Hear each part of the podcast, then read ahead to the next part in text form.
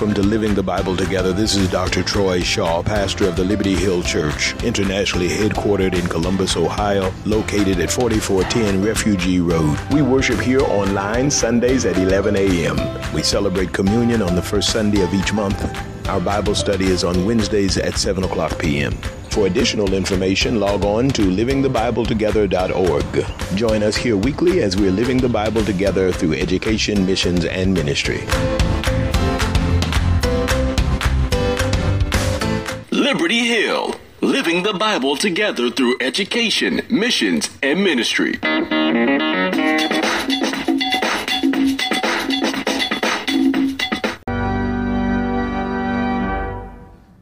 Brethren, my heart's desire and prayer to God for Israel is that they might be saved. Let us bow our heads. God, we thank thee and we praise thee for all that thou hast done for us, thy love, thy peace, thy great joy. We ask now, Lord, that thou continue to let thy arms be about us, that we might walk after the way of Christ. Continue to give us the wisdom to love you and one another. Give us the strength to go therefore and teach all nations and baptize in the name of the Father, Son, and Holy Spirit. Help us, Lord, that we might teach them to observe all things, ever reminded that you are with us even until the end of the world. We thank thee and we praise thee in the precious, the wonderful, the great name of Christ. Amen. This morning, as we delve into and pontificate Matthew chapter fourteen, the latter verses, we can notice that in the former verses, in the preceding verses to those that we are using today, beginning at verse twenty-two, going to verse thirty, we can realize that Jesus begins this particular chapter Uh, with the compassion that befalls the multitude, as Christ has fed the five thousand, and now the disciples have collected the twelve full baskets of fragments, and Christ has compelled them to go to the other side while Christ remains separated and apart. Remember, he was moving forward to this isolated place, this place where he could be alone. He was moving toward that uh, when the when the multitude chased on foot in order to receive the blessing that comes from Christ. And so he allows the multitude to be seated. His compassion befalls them, and he feeds the five thousand. After the feeding of the five thousand, now that the multitudes have been sent away, now that they have been filled, uh, the inner circle come together, the disciples come together, and Christ instructs them to go to the other side while he goes off to a quiet place. And so the disciples, and I must remind you that most of the disciples, many of the disciples were fishermen. This was their expertise. This is what they understood and knew. He told them to go to the other side. And so the disciples, they get into a ship and they began to sail. They began to journey. They're moving forward. And the text tells us that the wind, the waves began uh, to become a little disturbed, a little violent, if you will. Here are experienced fishermen out on the sea, experienced fishermen that uh, cannot control the waves and the wind. They're out there and their skills are able to meet the match of the, the waves and the wind. And yet there are times when the elements get out of control, and even fishermen who are experienced are unable to uh, complete the task that they've been called to do. That's why there are boats at the bottom of the sea. And so on this particular day, the waves and the wind, they they become a little agitated, and the, the disciples are out there, and Christ has been in this quiet place for a while. But but nightfall comes, and they're out there on the sea. It's after dark. And you know, if you've ever been out on the sea after dark, you can't see anything. It's a it's, it's kind of an eerie kind of thing to look out and only see the waters, only hear the waves. And here on this particular night, these fishermen were out on the boat, out on the ship in the midst of the sea. Now, now let me remind you that we're not talking about a cruise ship. We're not talking talking about Norwegian or Carnival. We're not talking about cabin service. We're not talking about elegant, elegant kinds of dinners. We're not talking about uh, boats that are, are, are manipulated by technology. We're, we're talking about just a regular old ship back in Jesus' day, and the sea has become agitated. It's now nightfall. It is the middle of the night, and they see a figure walking toward the ship. They become afraid because they believe that these that this is a spirit that is coming, and they become afraid. And out of the midst of the darkness and out there on the sea, as the waves are moving and as the as the wind is agitated, uh, they hear the voice of Christ telling them to have cheer, because it is I. He says, I'm the one that's out here. You can be cheerful and not fearful. And so this morning, for just a few moments, let's think about how we can have cheer and not fear when Jesus is there. Now, now these disciples, they again were fishermen, some of them, and they had the expertise. And Christ has now told them to go to the other side, to go to the other side, but go and I'll catch up. I'm not coming with you right now. You go to the other side. I wonder this morning if there are any folk listening who've ever had a task, who've ever been challenged by God, and you felt like the Lord was sending you out by yourself. You, you, you felt like you uh, had uh, this opportunity, and you thought God was going to give you more instruction. Or, or perhaps you could be on the other side of that. Everybody doesn't embrace humility in their thinking when God gives a, a directive. Yet there's some of us who become very prideful, and we believe that whatever God has called us to do, that we're qualified to do it. And we began to think with our human imaginations, believing that somehow we are superior enough to do something because we've been trained, because we've got the skills, because we came from the family. Uh, there was the sons of fishermen out there on the water. There were guys out there that understood the water. These were young men, powerful, strong, and they were being challenged by the waves and the wind. Oh, I wish you could see where we're going here. Uh, some of us think that our human skills, because the, the world has titled us to be good at something, that somehow or another we can still operate outside of the power and the presence of God. Oh, I wish I had somebody here this morning. The, the fact is, Christ is, is off alone, and you uh, are going to the other side by yourselves. Yes, you've got your skills, and, and maybe you've done this uh, many, many times, and you know how to do these things, but without God, there is no certainty of our success. I wish you could get this. There is no certainty of our success without the Lord being in the mix of every single situation in our lives. When we decide to go to the other side, when we get in the ship, when we sail out on the seas, we can go with our skills and our knowledge and our humanity, and we will never be uh, completely successful without the presence and power of God. But, but then notice that they're out there on the sea, and they are fishermen, and they know what they're doing, and yet uh, they still are disturbed and alarmed when they see not only Jesus on the water, but this is the one that they've been walking with. How could you not notice the power and the presence of Jesus? Oh, don't you get so funny on me and act like uh, they were wrong because of how they saw things and how they became afraid, because how many times have we become afraid of the movement movement of God in our lives? We've looked out into the darkness, into the deep, and we have seen Christ coming toward us and become fearful because we don't know what God is doing. Oh, I wish you would just tell the truth. There's sometimes where we get bothered because we don't know what God is doing. But let me remind you that God's ways are above our ways. God's ways are as far as the east is from the west than our ways. And so there are times when God shows up and he is there in the mix, and we become afraid because we don't know. We don't know what to expect next.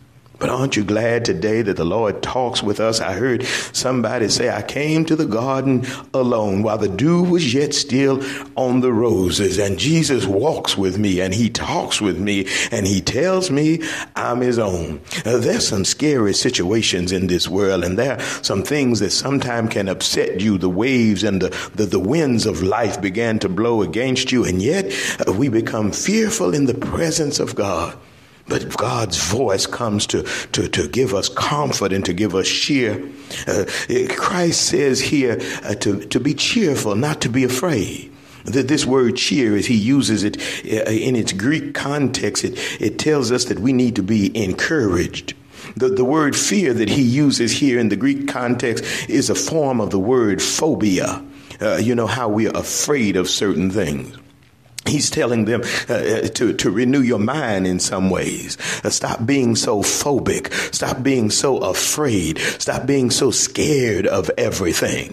Don't, don't you know the one who has just fed five thousand? Don't you know the one who has healed the sick? Don't you know the one that has given you wisdom uh, from on high? Don't you know that one? Uh, sometimes in our lives, we all want to act like we know so much about God, and yet we're afraid when God truly shows up in our lives. Mm. Sometimes it is also difficult to understand how God can be working in our lives while at the same time we're being agitated by the waves and the wind of life. Mm. I, I wish you would just say amen this morning, that sometime in your life you can't understand how God can be present, but at the same time adversity can. Some of us think that just because we've joined the church, just because we believe in Jesus, just because we drink the communion, that somehow life ought to come without waves and wind. But there are times when Christ shows up in the midst of our waves and our wind, in the midst of our trials and our troubles. Somebody ought to thank God, just because you know that God will show up even when the wind and the waves have become agitated. The boat is rocking and reeling for sure, and Jesus is walking out on the water. Don't be afraid. Be of cheer. It is me. It is Jesus that has shown up. Don't, don't be afraid. God is here. No matter how the waves, no matter how the wind, no matter what it looks like, just be all right. It's all right. Renew your mind. Stop being so phobic. Stop judging everything in the future by the things that have happened in the past, because you do know that God can do a new thing for us. Not, not for him, because God is the same yesterday, today, and forevermore, but a new thing for us, a thing that we've never seen before, because God can make a way out of no way. But you can be cheerful and not be fearful, because when God is in the thing, doesn't matter about the waves and the wind. The weatherman might can report the climate, but Jesus, God controls the weather. God makes the climate. And so when we've got God in our presence, in our midst, we can be cheerful and not fearful. And so then Peter uh, wants to walk out with him. And after Peter uh, hears, you know, Peter is the one who oftentimes is, is, is, is questioning things. Peter is the one that is inquisitive. Peter is the one that uh, has this relationship that is so deep with Christ to, to want to understand and to want to be close. And yet many times he's so far away. And so Peter says, if that's really you out there, then let me walk out on the water too. Peter wants to walk out on the water. Peter wants to be like Jesus. You know, uh, that's a wonderful thing, to want to be like Jesus, to see uh, the Lord in uh, your presence and want to be there with him, to do the things that Christ has done. I think and believe that one of the reasons that Peter is so prominent in the text is because even with his faults, he still has his eyes on Jesus. Doesn't mean that he's always focused. Doesn't mean that he's always looking at him, but it does mean that there is a relationship. I, I say that because throughout the text, we can find from David to Peter that there have been flawed people in the text. In fact, I would tell you that all of them are flawed except for Jesus. As we look in the church, as we look at each other, in our families and in our world, all of us are flawed. We can point the finger at this one and that one, but the fact is, each and every one of us has some issues, and yet Peter wants to be like Jesus. That's where I want to be. I want to be like the one who walks out on the water. I want to identify with Peter and say, Lord, if it's really you, Can, can I get involved too? I, I heard the song say, Lord, whatever you're doing, don't do it without me. Peter is there on the boat singing, Lord, whatever you're doing, don't do it without me. Because Peter says, I want to get out there on the water. I wonder, is there anybody here today who wants to get out on the water? You want to do what Jesus does. You want to get out there and love the world and heal the world and bring peace and joy in the midst of trials and tribulations and struggle. You want to symbolize and show that God is yet alive and has blessed me. Whoop. woke me up this morning, started me on my way. I'm not afraid. I'm cheerful because Jesus is in the situation. We ought to be glad and want to be like Jesus. And so Peter steps off the boat, steps down off the boat and steps on the water. He's looking at Jesus. And for a moment, Peter is walking on the water.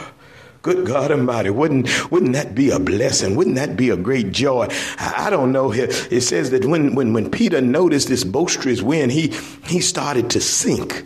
I, I don't know. I think I probably would have been sinking because I'd have come out there shouting because it'd been so good just to feel your feet walking on the water as if it were concrete. God can do whatever God wants to do to change the very property of water or either to change our property to make us walk on the water. That's a blessing to know that we can do what Christ does.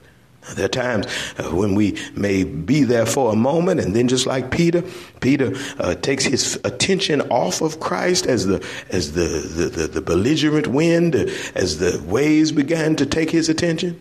He takes his attention and he focuses it on the boisterous winds. These boisterous winds, they, they got his attention. He he let the loud person in the room get his attention. He, he, he let the boisterous winds get his attention, just like so many of us allow the boisterous winds to get our attention. The, the boisterous winds that come out of somebody else's mouth. They're the winds that people blow upon us, and they, they allow our attention to be distracted because we're thinking about what they're saying and what they're doing. We're allowing the situations in life, the environment, the things around us to, to capture our attention, and we take our focus off of God. Sometimes the boisterous, because it's loud, it seems dangerous. Because it's loud, it seems like we're in trouble. But let me tell you, when Jesus is there, it doesn't matter how boisterous the loud one in the room is, because everything will be all right. We've, we've got to learn how to have peace in the midst of the storm. We've got to learn how to enjoy the presence of God. You know, back when I was in college, there uh, was a time when I first got there to the university. I'm a freshman, and I, I, I commuted. I lived off campus, so therefore, unlike other students between classes, I didn't have a room to go to and, and take a nap. And so I had to, uh, when I when I first started, I had to learn how to go into uh, uh, what they would, what, what we call our student unions. And there were two student unions, and I would go to both of them, and one of them was extremely loud. There was no, there were really no quiet places. Wherever you went, you'd hear people and you'd see people that they'd be talking or studying or walking or, or eating or whatever. There would always be some type of distraction around. And I, and I was a commuter. I didn't have any place to go uh, to rest and to have a nap. I had to find a, a public space so that I could sit down and read or sit down. And, and sometimes, believe it or not, I'd take a nap in the midst of all of the things going on. But but in time, I realized after the first few weeks of wasting time, because I would sit and, and I would allow all of the distractions to catch my attention. I, I would look up every time somebody would walk by. I would listen to all of the conversations around me. I'd, I'd be doing all kinds of things. And my, my attention wasn't on my work. It wasn't on, on my school work. And so I had to learn how to go into a crowded room where people were loud and talking and where there were conversations and where there were folks walking and all of that. And I had to learn how to sit and focus on my work. Now, in the beginning, there were times when I would have to read something two or three times. And then I would then begin to, don't call me crazy, but I'd have to talk to myself for a minute. Now, get yourself together. You got to focus on this. You got to do this. Forget that. And, and the more that I trained myself to shut all of that other stuff out, the better I got at focusing on what I was doing. And even to this day, I've been blessed by, by those skills that the Lord allowed me to, to, to, to, to grasp, because even today, there's so many preachers that get distracted because the baby's crying, get distracted because the door is open. And yet the Lord has blessed me. It don't make me no difference. You can be walking, talking, chewing gum, whatever. When I get ready to do what God God has called me to do, to preach the word of God, because I believe that when we keep our focus on God and get our work done, then in the end, we'll be successful. We got to learn how not to let the elements of our environment, we've got to learn how not to let all of that distract us. We've got to learn how not to let our phobias, our fears uh, grasp us in such a way that we can no longer see Jesus at the center of our lives. Mm. You, you've got to be able to focus on the Lord. And, and, that, that, and what I need you to understand is that that might not happen overnight. Peter was distracted uh, by the winds. Peter was, was distracted by the boisterous winds. He was uh, distracted by the noise, by the activity of the winds. We get distracted by the activities of the winds, what people are saying and the hatred in the world. Uh, we get distracted by the winds, what the doctors say and what the lawyers say and what Congress is saying. What we need to ask is, what is Jesus saying? It is Jesus that we must focus on. The waves are inconsequential when Jesus is in the center of our situation. And so Peter steps down off of the boat and he begins to allow these winds to, to distract him. And then he becomes fearful.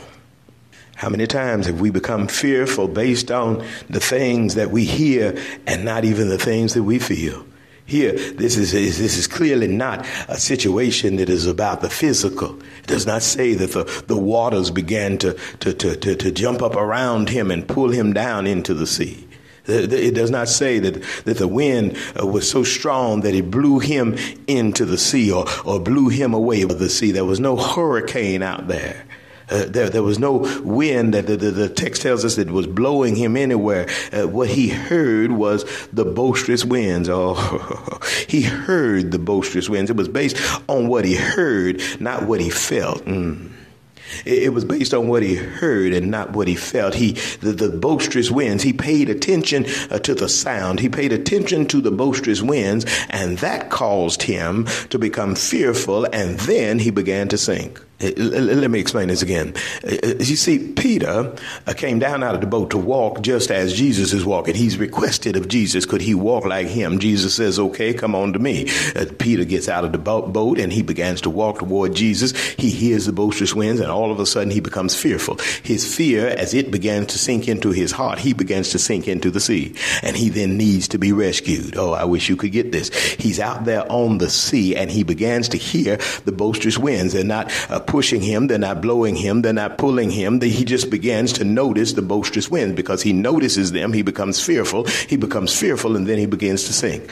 And so you ask me, well, Pastor, why did you just tell me that twice? Because I need you to understand that most of the stuff that really affects us is truly our phobias. It is our mental state. It is our, our mental effect. It is not about the physical. It is not about what's actually going on in the physical. It's not the reality. It is the faith that we have in the phobia. It is the faith that we have in our phobias. It is the faith that we have in our fears. And when we have faith in our fear, we lack faith in our God. We, we can't uh, we can't afford to have faith in our fear. Uh, but but notice that the, that the faith in fear oftentimes happens just like the faith in God, because Romans ten tells us that faith come by hearing and hearing come by the word of God. You know, the preacher preaches and, and the preacher brings forth the message of God so that our faith might increase through the hearing of God's word. When we hear God's word, our faith increases. See, many of us think that it's a physical thing that we have to start in the physical. But what has to happen is we must start in the spiritual and then the physical will follow. Mm. Let, let me bring you a real world uh, uh, event right now that's happening today. Uh, all over our country, there are people who are protesting and they're bothered. They want them to pull down statues. They want them to take down flags. They want them to do all of that. And let me tell you that people can pull down flags, people can pull down statues, and hearts still be dirty and nasty and filthy. And there can still be hearts that are, uh, are uncircumcised before the Lord. And so what we want, what we should want, is we should want a change of the heart. Because when there's a change of the heart, you won't have to ask anybody to take down a statue. If there's a change of the heart, you won't have to ask anybody to take down a flag. If there's a change of the heart, then we can really begin to unify and allow the Lord's love to move from heart to heart and breast to breast, and to really become a nation that is truly under God, indivisible, with the power of Jesus Christ leading us and guiding us. We need to recognize that just the outer and the physical is not enough. Uh, we need a, a spiritual change. We need a spiritual revolution. We need a spiritual transformation. God is leading us and guiding us and giving us the word, and the word increases our faith, and our faith must be in God and not in our fears. We must uh, have a change of the heart in order for a change of the physical. And so it's not based on what's happening to Peter in the physical. In fact, what is happening in the physical should have made him shout. In the physical, he's standing on water. But he allows uh, what he what he perceives and what he hears. He, he allows the belligerence of the wind to take his attention off of the God who controls the wind. We are challenged to trust God even when we can't fully understand or comprehend the movements of God. To trust God even when the other voices are saying that we shouldn't. To, to trust God even when the situation seems to still be a problem. To trust God even when it seems that all else is failing and falling around us. To trust God when everybody else stayed in the boat and you jumped out. To trust God when uh, it seems un favorable in the in, in the particular season that you're living in. And so we've got to learn how to lean and depend on the Lord. We've got to learn how to reject the phobia in order to embrace the cheer that comes with Jesus. We've got to learn how to trust God. We've got to learn how to how to trust God and know that God has our best intentions at heart. We can become the we can become uh, as Christ as we desire to be, like Peter, to walk out on the water. But lest I hold you too long, I need to remind you again that these were uh, men who were not uh, uh, strangers to the sea. They understood the nautical ways of the world. They understood uh, how to deal with the sea. And yet uh, here with their skills and with all of their profession, they are having some problems. And then there's the Jesus coming toward the boat, the ship, in the middle of the night. And Peter uh, calls out to Jesus to want to be like him, to walk on the water. Jesus tells him to come. Peter's out there. He becomes afraid because of the boisterous wind. Some of us today, we become afraid because of the things that we're hearing, because of the things that affect us. And we don't uh, always embrace the ideology and understanding that we not need to hear the word of God. We need God's word so that our faith might be increased uh, through the preaching of God's word. We need the word to lead us and guide us, to give us strength each and every day. I tell you today, as we look into this particular text, we can see the frailty of man, but the power of God. We can see that all of us have uh, those moments where we want to do and we try to do, and yet without God, uh, we can do nothing. We we must lean and depend on the Lord for everything and in every situation in our lives. Here, here is Peter out there, big, strong, young man who understands the ways of the water, and yet he's afraid. All of us get afraid sometimes. All of us have our own boogeyman. Even after uh, we become adults, there's certain things that we're afraid of. Used to tell Mama, turn on the light. We're scared of the dark. And here these men are out in the sea, and they're, they're scared. They're, they're afraid. These men that are used to, and their profession is, uh, their training has led them to understand the ways of the water. Here Peter is standing out on the water, but I'm glad today that no matter how old we get, we can still call on the Lord. Peter found himself sinking with his focus off of God. And you know, there are times when uh, people get mad at you because you're not perfect. People get bothered because you're sinking. But but I'm glad today that God continues to love us even in the moments when we're failing. Uh, and Peter knew what to do. Peter called on the Lord, save me, Lord. H- have you ever had one of those moments in your life where you knew that God is there in your life and you were sinking and falling and you had to holler out, save me, Lord. I need you, Lord. Maybe that's your day to day. You need the Lord to save you. Uh, we've been uh, focusing on so many other things, and maybe your mind has been trapped by your bills and your situation situation. Your mind has been trapped on pandemic. Your mind has been uh, trapped on government stimulus or whatever your mind might be occupied by. Uh, we need to take our mind off of that and begin to focus on our Lord. Because when we focus on the Lord, when we begin to simply say, God, save me. I, I need you to save me from my relationships. I need you to save me from my financial situation. I need you to save me from my health situation. Don't you know that just in the nick of time, just in this text, we see as God's hand through Jesus as he reached out and he picked up uh, Peter from the angry waves. I'm glad today that one day out on Calvary, he picked us all up from those angry waves. And Jesus died for you and me so that we might have life and have it more abundantly.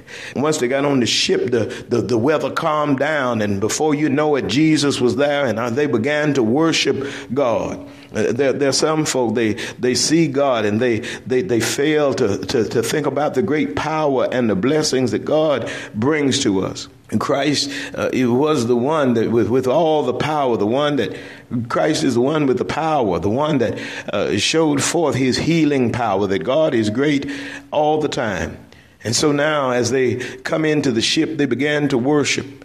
And that's the point where uh, this sermon ends today. Uh, this sermon ends today as we uh, look to the text and know that we can have cheer and not fear. Uh, we can look to the text and know the power of Jesus is yet real. And if we can walk out on the water and follow after the Lord, we can do what the Lord does as long as we keep our attention on God and, and forget about the other things.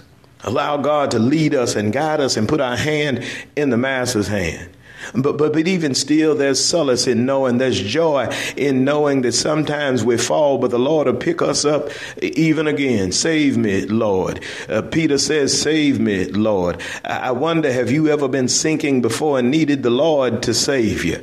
Uh, but then all of a sudden you felt the hand of God lift you out of the angry waves and bring you back to safety. The, and, and when all is done, when the rain has gone and the storms have gone and the thunder has been forgotten and the wind has died down, when all has happened, we ought to uh, recognize that God has brought us through. Uh, a part of our problem is far too often we don't recognize when, when it's all over with, we, we go shopping. When it's all over with, we go fishing. When it's all over with, we go to the movies. When it's all over with, uh, we go play basketball. But let me tell you, uh, when the Lord brings you through, uh, you ought not put up two fingers and say peace to the Lord. You ought not say T T Y L to the Lord. You need uh, to, to realize that once the Lord has done something for you and brought you out and done, uh, uh, blessed you and, and been good to you, that it's time for worship. Uh, far too many of us, we, we call on the Lord when we got a problem. We call on the Lord when we want something great to happen in our lives. We call on the Lord when we're falling. Save me, Lord. But then when it's all over, we forget to show up to worship. Uh, but today we can shout and say hallelujah in the name of the Lord because the disciples showed up to worship. Uh, They watched God show up and show out, and they uh, showed up to worship. They worshiped God. Uh, if God has done something for you today, you've watched God work in your life. You've watched God bring healing and resources. You've watched God uh, do it over and over again. In the joy of the Lord, we ought to thank God for what he's done for us. We ought to worship him, and we ought to say hallelujah in his presence. Thank you, God, because you woke me up this morning and started me on my way. Thank you, God, because you touched my body and caused me to run on as clapping in my hands and singing in my voice. And so today, we ought to be glad because Jesus died on the cross of Calvary, was buried in a borrowed tomb, and got up early one morning that we might have cheer and not fear. Somebody ought to say amen. I can't testify for Peter, but I can testify for me uh, that we ought to have cheer and not fear, because I was sinking deep in sin, far from the peaceful shore, very deeply stained within, sinking to rise no more. But the master of the sea heard my despairing cry.